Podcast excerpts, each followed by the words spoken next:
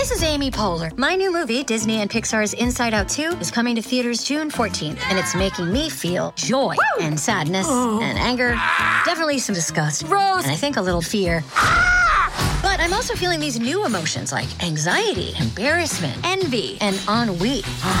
it's what you call the boredom. Okay, that one was weird. It's gonna be the feel everything movie of the summer. Disney and Pixar's Inside Out 2, rated PG. Parental guidance suggested. Only in theaters June 14. Get tickets now. Ryan Reynolds here from Mint Mobile. With the price of just about everything going up during inflation, we thought we'd bring our prices down. So to help us, we brought in a reverse auctioneer, which is apparently a thing. Mint Mobile unlimited premium wireless. Ready to get 30, 30, bit to get 30, bit to get 20, 20, 20, bit to get 20, 20, bit to get 15, 15, 15, 15 just 15 bucks a month. So, Give it a try at mintmobile.com/switch. slash $45 up front for 3 months plus taxes and fees. Promo rate for new customers for limited time. Unlimited more than 40 gigabytes per month slows. Full terms at mintmobile.com. Hey Nod listeners, it's Brittany and Eric. The Nod will be back next week with a whole new episode. But in the meantime, we wanted to share something with you. Yes, we are off this week, but we didn't want to leave you hanging with like nothing to listen to. So we are bringing you a full episode of Gimlet's newest show. It's called Uncivil. Yes. You might think that because it's called Uncivil, that's about Brittany and I's relationship, but it is not. That's rich. That landed, right? Yes. Okay. Eric's lame dad jokes aside, Uncivil is this really incredible new show that looks back at a time when, you know, the United States actually broke out in civil war. We were a nation divided. It looks back at the Civil War in the way that I wished my history class always did, mm. you know, mm. to kind of like one break apart the myths that like we sometimes take as fact mm-hmm. and also just to like look back on these stories for like the lessons that we could learn today. Mm. The hosts are Jack Hitt and Chenjerai Kumanyika. You might remember Chenjerai from our Purple Stuff episode. He and I went to the uh, the bodega to try to find some of that good, good purple stuff. so we're gonna play you their first episode. It's called The Raid. And it's about the greatest covert operation that you probably have never heard of. Uh, a group of ex farmers, a terrorist from Kansas, and a school teacher liberate over 700 people all in one night. If you like what you hear, go subscribe to the show. You can find Uncivil on Apple Podcasts or wherever you listen. So here it is, the very first episode of Gimlet Media's newest show, Uncivil. Stories about Civil War monuments have been in the news all summer. But the monument that bothers us the most doesn't feature Robert E. Lee or the Confederate flag. In fact, it features Abraham Lincoln. That's about how high is that? Maybe 20 feet? Yeah, probably about 20 feet. Lincoln is kind of looking down on us. His hand is extended. Got this black man on his knees in front of Lincoln, maybe trying to stand up or rise. Still got a shackle around his arm. It looks like maybe the, the, the enslaved person might be shining Lincoln's shoes or something. The statue is called the Freedmen's Memorial. It's in Washington, D.C., put up in 1876 it's so much in this statue. I mean, the the man, the the freed man who may be rising. He's got a broken chain on his arm, but he's dressed like a. He's only got like a, a loincloth. He, otherwise, he is he is absolutely naked. Meanwhile, Abraham Lincoln is in a full 19th century dress coat, pants, boots. Lincoln is still standing over the dude, and in a way, this doesn't really give any credit or represent the agency of black people in freeing themselves. Black people were trying to free themselves, rebel from slavery before the Civil War even started. I hate this statue. I hate it too. I'm Jack Hitt. And I'm Chenjerai Kumanyika. This is Uncivil, where we ransack America's history and discover that the past is never really past. You will not replace us! You will not replace us! This fall, we're going to bring you stories of espionage. In that day and time, you had to be a spy. There had to be a lot of spy in you to be black and to survive. Betrayal. I feel like someone has put a dagger through my heart. Con artists. He produced $15 million worth of fake money and black people fighting back. They help free themselves you know, the girl was bad. You think the Civil War is still relevant now? American society is was built out of the Civil War. The story of slavery, the story of the Civil War, the story of the statue is the story of America.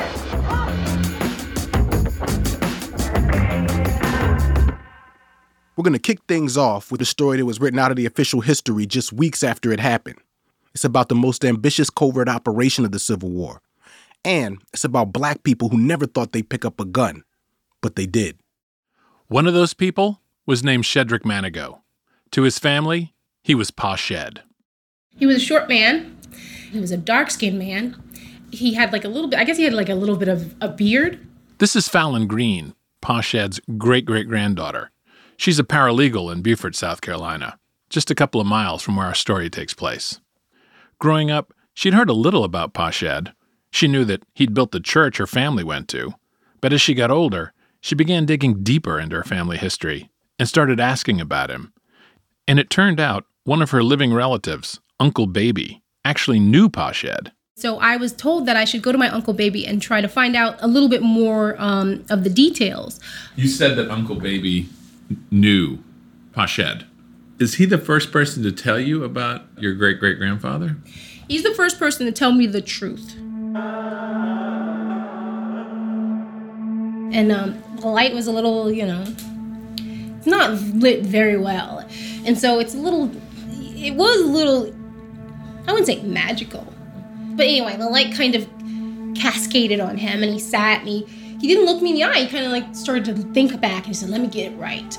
And he starts to tell me um, about the story. And it was just lightning. The story Uncle Baby told Fallon was that right at the beginning of the Civil War, Pa Shed was sold to a plantation in South Carolina called Hazel Farm. And when he gets to Hazel Farm, okay, he hates his overseer or, or whoever it is that's there. So he decides to run away. And he had an idea about how to do it. You gotta remember, Pa Shed was deep in the Confederate controlled South. Maps now show the South is red, the North is blue, but there were patches of blue in the South. One of them was a Union controlled fort on an island in Port Royal Sound. And it happened to be not far from where Pa Shed was enslaved. So, on the fly, he came up with a plan to get over to the fort. And what they do is they fashion a pine log. Basically, they cut down a tree to make a raft. And then they put it by the banks of the Beaufort River. They cover it with brush. They come back at the dark of night and they, of course, uncover the pine log. Push it into the river and hop on. And the visual that I'm given with the story is that they straddle that pine log. And they floated, as it was said to me, floated to mainland Beaufort. That morning, Pa Shed and his brother made it to freedom. As it turned out, just a few weeks before they got there, new military leaders had arrived at Port Royal. And among them was a radical abolitionist, Colonel James Montgomery. To really get a sense of this guy, you need to see a daguerreotype picture of him. He has that thousand mile stare of an underfed lunatic and bed hair that looks like he cut it himself with broken glass. Montgomery wasn't trained at West Point. He learned guerrilla warfare, fighting against pro slavery settlers in Kansas. One time, after his farm was attacked, he tracked the men back to where they lived and burned down the entire town. In Kansas, people like Montgomery were called Jayhawkers. Nowadays, they'd call him a terrorist. I'm Brody James Montgomery. I am the third great grandson of Colonel James Montgomery. I am the owner and founder of Brody's Spirits. We make moonshine. Brody has proved that genetics is not always destiny. The colonel wasn't your standard frontier wild man. He was fiercely religious, and to his great grandson's dismay, he was also a prohibitionist. He wasn't known to drink. Who doesn't drink? Montgomery came to Port Royal ready to fight, and he wanted to recruit freed black people like Pa Shed to fill out his regiment. But military leaders up north weren't into it. In fact, they specifically forbid arming black men. Montgomery and his commanders did it anyway. And I can see him just going outside and going, All right, everybody, come on over, grab some guns, let's go kill some people. These guys need to die. It's hard to know exactly how Montgomery's new black recruits felt about all this. Pa Shed had just risked his life to gain his freedom. But then he found out he only had one to enlist in the United States Army. I don't think he was like, oh yeah, let me fight. Like, I'm so excited. Maybe in that kind of fervor of other men saying, you know, I'm taking up arms and I'm gonna fight for my freedom, you get this feeling of, wow, this is big. One summer morning, Montgomery and the other officers lined up their new recruits. And then they ask what your size is, what shoe size you have. You don't have shoes, you've never worn shoes. And they give you a uniform. They tell you you have to keep it clean. You put on the trousers. You've never really had trousers that went all the way down. But now you do. You know, you've you've got to polish buttons that are your own buttons, not some other person's buttons. You know, you got to learn how to march. You know, you've got a hat. You've got a gun. Let's be clear about something. The history of slavery, 250 years of it, is a history of keeping guns out of the hands of black people. Even being found near a gun could get you hanged. Now, men like Pa Shed were going to pick up guns and use them. It was just an ordinary thing he did, but just stumbled into this great moment in history and happened to be standing next to Colonel James Montgomery.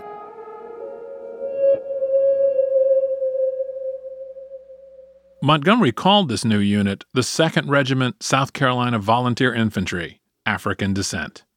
And even though lots of slaves were escaping to Port Royal, Montgomery still needed more soldiers. So he and his commanders decided why wait for men like Pa to come to them? Why not go straight to the plantations? But he needed a plan. He needed good intel and a strategy. What he really needed was a spy.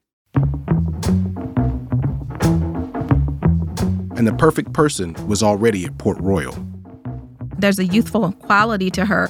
I, I find her to be really handsome. And some people don't necessarily think that's the best description of any woman, but I mean, I think she had incredible bone structure. She was shorter than I am. I'm five two. She was like five, five feet. She's just, you know, a little tiny thing. But she did this massive job, right? That's Kimberly Cornish, a descendant of the spy. And here's another descendant. I think that in that day and time, you had to be a spy. There had to be a lot of spy in you to be black and to survive. She grew up on a slave plantation, so she knew what it was like to maybe walk by a master and hear information, then tell another slave that information. She had a lot of experience being a spy and being under a lot of pressure by the time she met Montgomery. My name is Jade Lee, and I am the great, great, great grandniece of Harriet Tubman. Yeah, that Harriet Tubman, the conductor of the Underground Railroad.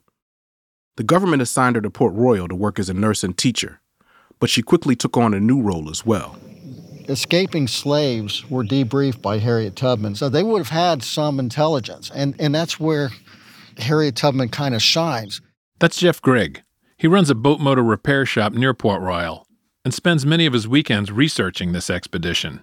He wrote a book about it. It's the only book exclusively dedicated to Montgomery and Tubman's plan. What they came up with was audacious, bordering on reckless.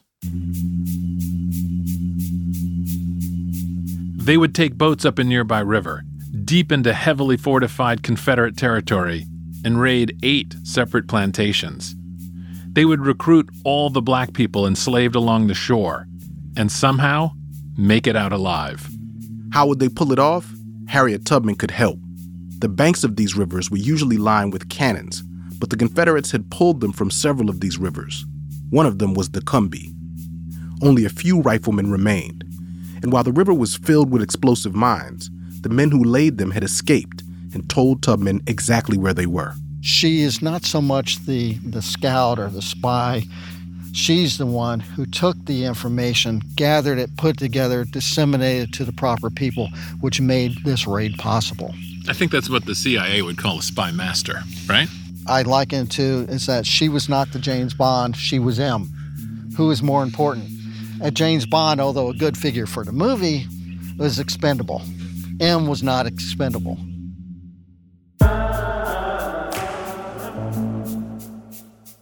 On June 1st, 1863, some 300 mostly black soldiers, including Pa Shed, got on three gunboats led by Tubman and Montgomery and steamed off into the harbor. Eventually, we'll get to the mouth of the Combahee River and start going up the Combahee River where the raid really started. After the break, the 2nd South Carolina Regiment goes deep into Confederate territory.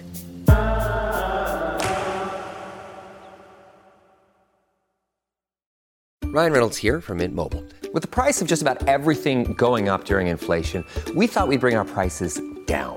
So to help us, we brought in a reverse auctioneer, which is apparently a thing. Mint Mobile unlimited premium wireless. Have to get 30, 30, bit to get 30, bit to get 20, 20, 20, bit to get 20, 20, bit to get 15, 15, 15, 15 just 15 bucks a month. So, Give it a try at mintmobile.com slash switch. $45 upfront for three months plus taxes and fees. Promo rate for new customers for limited time. Unlimited more than 40 gigabytes per month. Slows. Full terms at mintmobile.com. This episode is brought to you by Rakuten. Are you ready to shop?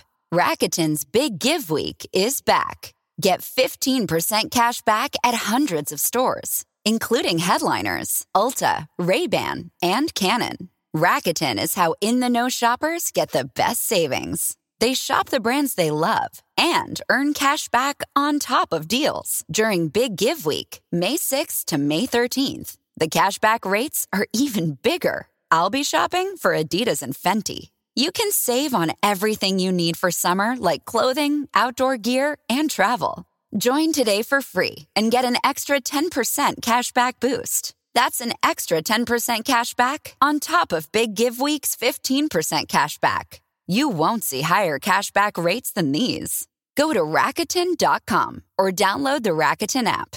R A K U T E N. Shoppers get it. A lot can happen in the next three years. Like a chatbot may be your new best friend. But what won't change? Needing health insurance. United Healthcare Tri Term Medical Plans are available for these changing times. Underwritten by Golden Rule Insurance Company, they offer budget friendly, flexible coverage for people who are in between jobs or missed open enrollment. The plans last nearly three years in some states, with access to a nationwide network of doctors and hospitals. So, for whatever tomorrow brings, United Healthcare Tri Term Medical Plans may be for you. Learn more at uh1.com. Jeff Grigg took us out on the water so we could see what Pa Shed would have seen as the boats approached the Combahee. The, the landscape kind of looks like a an African savanna, except we're broken up by the, the dark waters of the St. Helena Sound. This area is filled with dolphin, uh, turtles. Um, even in summertime, we get manatees come up into this area. The gunboats had set off under the cover of night. Three ships left uh, Beaufort approximately 9 p.m. on the uh, 1st of, of June. Once the soldiers entered the mouth of the river, they sat in silence all night. I could just see Pa Shed there in that boat, wondering what's going to happen when he gets upriver to the plantations. He'd been enslaved there, and now he was going back. And if he got caught, he knew he'd be shot or tortured and sent back to slavery. The trip upriver took all night. It was dawn when the boats pulled up to the first plantation. People were already working in the fields. The soldiers jumped off the boats and began marching up the levee. It didn't take long for the enslaved families to figure out what was happening and to start running to the landings. And then Montgomery gave his regiment another order burn it all down.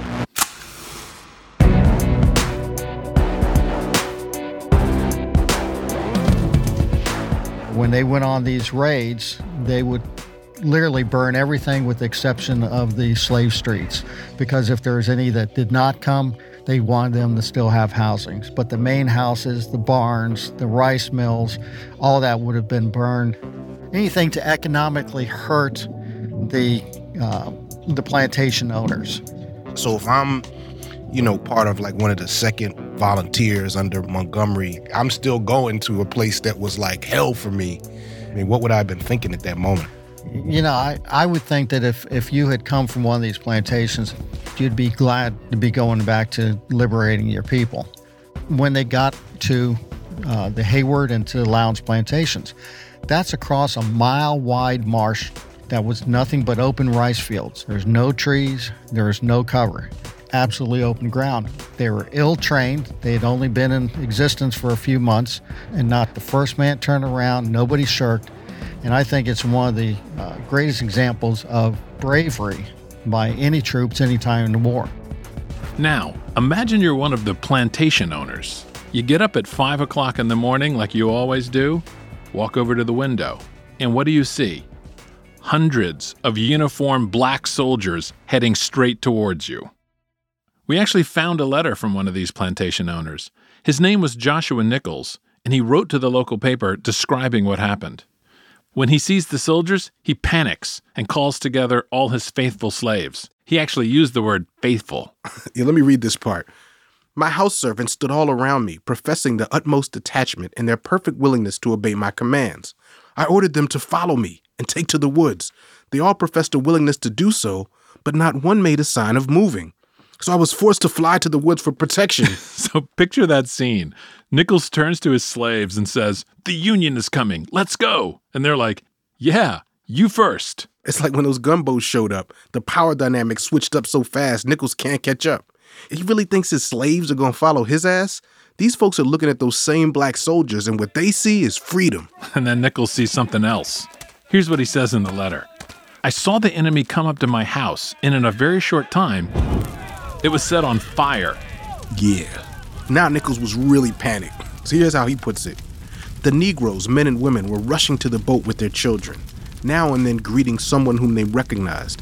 They were utterly transformed, drunk with excitement and capable of the wildest excesses.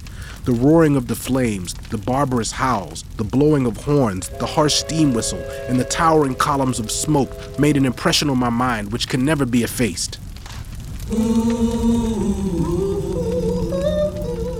Up and down the river, plantations burned. Hundreds of now free people climbed onto the soldiers' boats. My Pa Shed would have been on that boat, looking out, you know, at the women coming. I see him there. When they got to the banks of that plantation, I mean, what, what do you think they saw? Um, the world being right again. I think they saw their families. I think they knew each other and maybe had someone rescue you know, over there. You know, they maybe may have been liberating their kids. When I look at who I would be if I was in that time, I think, wow, you know, I think it's beautiful. I think it is something I never would have dreamed of. You know how like you need something so much and it just never happens and you just forget it and you, you don't ever, you know, think about it because it's just a terrible thing to think about because it hurts. And then one day that one thing happens that you need and you're just overwhelmed.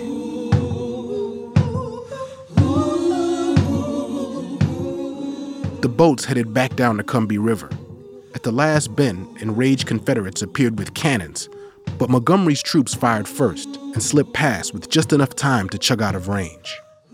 On board were more than 700 newly freed people. Just to put that in context, if you look at Tubman's work on the Underground Railroad, most conservative estimates say that she helped free roughly 75 people over the course of 10 years but in the Combahee raid, more than 700 in a single trip. After they got to Port Royal, nearly all the freed men of fighting age immediately enlisted. And by the end of the war, 10% of the U.S. Army was African American. The success of the Combahee Raid was front page news in 1863, North and South. Heading up a river, daringly making a strike behind enemy lines, a month later, Robert E. Lee tried the exact same tactic at Gettysburg, a daring dash behind enemy lines. And we all know how that worked out. Major movies have been made about Lee's greatest disaster. But there's never been a movie about the success of the Combahee Raid. In fact, I only heard of it because it was the name of a feminist collective in the 1960s who took their name from Harriet Tubman's leadership in the raid. It's not in any standard history textbooks. The only official recognition is a tiny bridge down where the highway crosses the Combahee. It's named after Harriet Tubman, but it took two years of political wrangling to get a small sign placed at the river. So, Chinch, if you did make a big Gettysburg like movie out of this, I mean, well, why haven't they made a movie out of this? Well, probably because it wouldn't have like that typical Civil War ending, you know, the kind where everybody just dies in glory at the end, you know, especially the black heroes. So, how would it end then? Well, you know, you'd have to talk about Harriet Tubman. So she buys a piece of land up in Auburn and then basically spends all kinds of time and energy trying to fight for her pension. Then you'd have to talk about crazy ass Montgomery. You know, Oh, he, yeah. he basically moves back to Kansas and just continues being a terrorist for good or something, you know. Yeah, but then you'd have to talk about Pa Shed. I mean, what's his legacy? Well, number one, he lives. You know, he has a family. He becomes like this local leader. So, what would be the last scene in, in your movie? For me, the last scene, we're in Beaufort, right? And you just see this log, and the axe comes down on the log, like bam. nice. You know, and but this time, Pa Shed isn't making a raft to escape slavery. He's splitting the log to build his church. Mm-hmm. You know, and so then you see him take the pine logs, and then maybe you have one of those sequences where we see them build the church. And then the camera pulls back. Right. There's the church. It's like a beautiful southern day, blue sky clouds in the harbor, Mm-hmm. Spanish moss on the trees, and you see the crowd beginning to file in for the church service. And then you realize from the clothes they're wearing, this is 2017. Wow. It's Pa Shed's church, and this is his family. And then you hear the final voiceover. My ancestor Pasha was the the man who um, basically built the community where we live in now. Like he in 1892 he donated the four acres that we have now, four acres to build the church. It was his son, him and his sons who like split the pine logs to build Second Gethsemane Church today, Baptist Church, and it stands today. And people still worship and go. My mom still goes.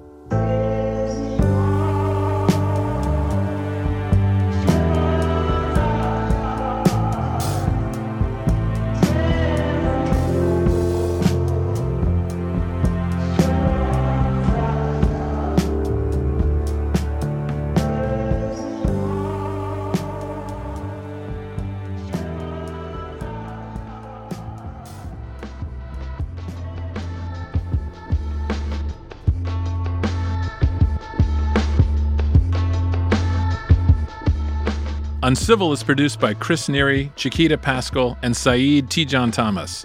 We had more help from Stevie Lane and Alvin Melathe. Our senior producer is Kimmy Regler. Editing by Pat Walters, Jorge Just, Caitlin Kenney, and Alex Blumberg. Our show is mixed by Bobby Lord. The music for Uncivil was composed by Bobby Lord and Matthew Boll in collaboration with Ann Caldwell and the Magnolia Singers, as well as Mount Zion AME Church on Glebe Street in Charleston, South Carolina. We'd like to thank everyone in the Low Country for a fantastic week of recording. Additional music features J.C. Brooks, Son Little, Rocco Walker, Haley Shaw, and Saidu Tejan-Thomas. Fact checking by Michelle Harris. Our secret weapon is Christopher Peak. Special thanks to Captain Meg of Botany Bay Eco Tours in South Carolina, the Penn Center staff, Eric Bailey, Joan and John. Uncivil is a production of Gimlet Media. Our website is uncivil.show. We're on Twitter and Facebook at Uncivil Show. I'm Jack Hitt. I'm Chenjerai Kumanyika. On next week's episode of Uncivil, a 19th century promise and a 21st century betrayal. I feel like someone has put a dagger through my heart. My siblings and I have been robbed. We'll see you next week.